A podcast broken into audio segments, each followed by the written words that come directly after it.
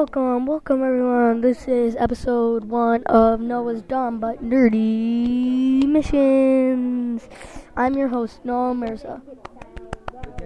Today we'll be learning about history of the mission system. I hope you all are ready to go to the museum and fire your heads off the roof. So let's get to it, shall we? The California Mission Train was started in 1769 by Father Junipero Serra at the direction of King Charles III of Spain. King Charles wanted to establish permanent settlements in Alta California to keep control of the land, as other people and countries were beginning to come to the area. The settled land was to become part of the Spanish territory.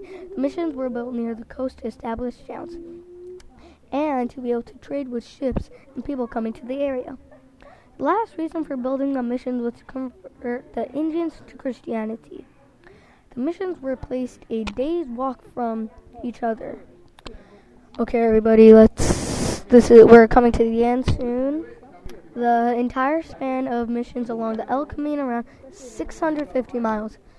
And if you people think that this is small, it is actually very big.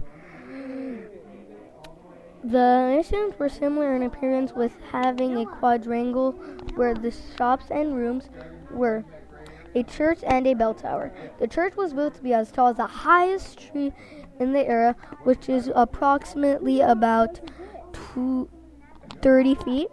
It could easily be seen from a great distance.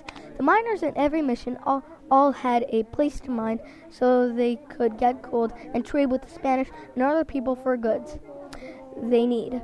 Maybe your son, if you have one, will become a miner and make your family rich. Well, that's done today. Goodbye, everyone. I'm your host, Noah Merza, and this is Noah's Dumb But Nerdy Missions. Thank you, everybody.